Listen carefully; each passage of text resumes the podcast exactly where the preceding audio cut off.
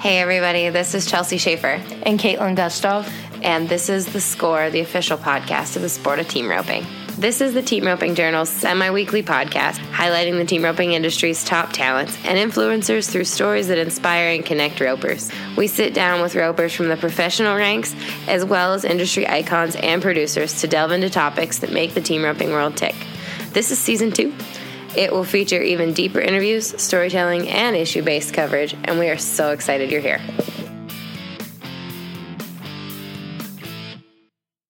Today's episode of The Score is brought to you by Best Ever Pads. They're an American product, and you'll learn more about them later in the episode. Hey, everybody. Happy holidays. This is Chelsea, and I'm so glad you're joining us today on the score. Sorry if my voice is a little groggy. It's after the holidays. We had lots of guests, lots of food, so my voice is a little out of it. But today we're going to read the Arizona evolution. This is how Arizona became the hot spot of the sport of team roping. We're just enjoying having some nice, relaxing storytelling during the holiday season. We'll be back to interviews after the new year. Hope you enjoy this episode. When seven time world champion Clay O'Brien Cooper got his driver's license at 16, he packed up his life and headed east from his home in California. Anyone who was eaten up with swinging a rope was in Arizona, including young talents like Brett Beach and Jake Barnes, and that's just where the young champ wanted to be. Back then, the late Jim Riley was building the now famous Dynamite Arena for a private facility and for use by the local sheriff's posse for a practice facility. Open ropings were the only game in town, and some small towns and a few rodeo committees hosted jackpots year round. We'd go to the Arizona Ropeathon, 10 days of team roping put on by Bill Rower in Laveen, and I could rope the junior senior with my dad, Cooper remembered. When I got over there, there were two or three ropings a week and some amateur rodeos too. That Phoenix area had quite a bit of stuff to compete in. When I was 18, I bought my first place right off Gilbert Road. That was my headquarters. I'd go to Texas and Oklahoma in the summer, but in the winter I stayed right there in Phoenix. All the good winter rodeos were there, and they had great annual jackpots Prescott, Kingman, and they were great in the late 70s and 80s before I got my card. Then George Arrow started the two back roping, which is now the Survey, and it was a good one too. But as the team roping bug bit more and more local Arizonans and the ranchers wintering in the desert sun, Riley saw the chance to turn team roping into a business. Starting in 1973, he hosted Tuesday and Thursday practice sessions. Then, after the practice, had a 2 for 10 jackpot, holding back a third of the pot for his efforts. Ropers flocked to Dynamite to rope 700 pound steers, Corriente cattle that were broke to lead. Riley bought steers that came over from Mexico as four or five year olds, who spent most of their lives south of the border staked out in backyards so they didn't run away. They might have trouble fitting into the chutes, but they were still decent to rope because they knew how to lead, said Riley's nephew and eventual dynamite owner, Ron Treat. Things weren't controlled by the number system back then, Treat explained. But a contractor had to protect his people. There was no way to do anything about it other than tell certain guys they couldn't rope because you couldn't keep your steady customers. You'd have junior and senior ropings and minimum age ropings to figure out ways to cut the top guys out. Jesse Odom and Richard Mayfield started putting on their annual pot of gold roping at the Rawhide Arena in Scottsdale, Arizona in 1979, using various age combination ropings across various divisions as a predecessor to the handicap system in use today.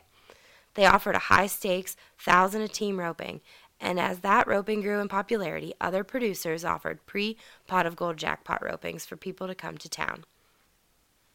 We had a lot of friends from out of state, Mayfield, now 79, said. We wanted to put on a roping in Arizona for when it was cold everywhere else. You had to be over 40, and it had to be a combo of ages to add to 80, 90, 100, 110, and 120. The first year, people didn't know or understand what was going on. The second year, we had 1,600 teams. But team roping's perfect storm developed over the Valley of the Sun in the 1990s. Denny Gentry rolled out his number system with the development of the United States Team Roping Championship in 1990, addressing problems that Riley and others across the country faced with an uneven playing field. In an instant, the retired ranchers and businessmen flocking to the warm Arizona weather suddenly had a place to play. When the state lines opened up and all the states could come together because of the handicapping system, it gave people a place to rope, Gentry said. Ron Treat and Riley before him were the forerunners to the whole snowbird thing. Riley passed away in 1992, and Treat and his brother inherited the family business. Treat bought out his brother and hatched a plan to grow the business and the sport there right outside Cave Creek. I had an idea that I had to make friends with Denny and figure out how I could do the Arizona deal for the USTRC, Treat said. We became good friends and we did a lot of things together. He and I went back to the Eastern Regional Finals one year to help them, and we came up with the idea of the affiliate program, and we started at Dynamite. We did a lot of things like that and tried them there. We found out what I was dealing with. The snowbirds were coming down, people were figuring out that's where to be in the winter. It was more of the Gold Plus clientele. Treat was a perfectionist about his productions, from the cattle he leased to the score to the numbering of ropers, and it paid dividends. He helped build the popular Lasso del Sol USTRC qualifier every New Year's in Scottsdale and the Pine Country Classic over Labor Day, drawing in ropers from across the country to play in the sun. Eventually, others took notice and added on roping after roping, anywhere they could fit an arena. We put on a great big USTRC roping, and that's what got it started, Gentry remembered of the USTRC's early days in Arizona. They thought we were crazy with that high dollar entry fee, and it exploded the USTRC. Because there were so many people from all over, the word got out fast. Ronnie did about five or six months at Dynamite, then three or four big USTRC ropings throughout the year. That really got it going. Just as Treat was taking over the reins at Dynamite and growing it into the Goliath it is today, Montana's Beaver Bird, a rancher and Indian National Finals qualifier the, in the calf roping, had grown sick of the cold. He had lots of brothers to help with the family ranch in Cut Bank, so he picked up with his wife, Judy, and headed to Wickenburg, which at the time prided itself in its title as the dude ranch capital of the world. I'm going to take a minute to thank Best Ever Pads for bringing you today's episode of The Score. Best Ever Pads are a proud American product designed and made by people who pride themselves in their work. Each pad is 100% made in the USA and made to order. That includes top grade wear leathers and spine reinforcement. Best Ever utilizes their creative expertise to provide an original, unique product that is on the cutting edge. Designed with insight and made with care, results in a top quality product. It's Best Ever's mission to use 40 plus years of experience as cowboys and cowgirls to continue producing the highest quality, best looking saddle pads in the Western market. It's also their goal to have the best customer service and public relations in the industry. It's hard to believe that the brand has been making pads for over 14 years now. They're looking forward to making new acquaintances and continuing their relationships with current friends and customers, and they hope to see you at a show, ranch, or arena near you. For more information, visit besteverpads.com. Bird took a job at the Wickenburg Inn, a dude ranch owned by celebrity host Merv Griffin Jr. He had lots of rancher buddies who'd also moved to Arizona, and they were all driving over an hour to Riley's Dynamite Arena in Cave Creek. They talked Merv into building an arena out there, and they started putting on ropings in 1992. Brad Smith, Beaver Bird's son in law, who helped him with his bookwork, said.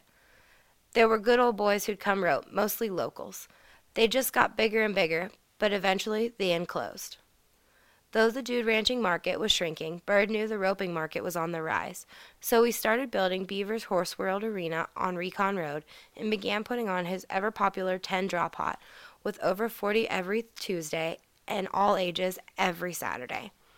It was just friends and your word in Wickenburg back then, Bird's daughter, Dee Dee Bird, said. Dad had lots of northern people coming to rope, friends from Montana, Oregon, Washington, Canada. They all became our great friends and family. It got to where, even though there were other producers in town, they wouldn't touch Tuesdays because that was Beaver's Day. Another Montana native by the name of Ty Yost popped onto the Wickenburg roping scene in the mid 1990s, with experience putting on ropings from Montana to the Dakotas.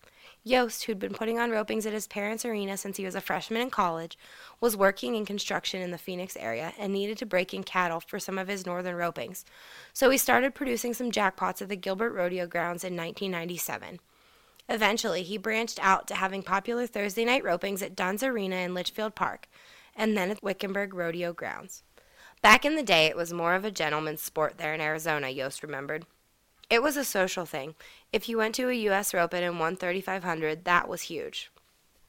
After a decade of putting on jackpots and building a following at Dunn's, one fateful trip to fencing contractor Ty Grantham's Wickenburg shop changed the course of Arizona team roping.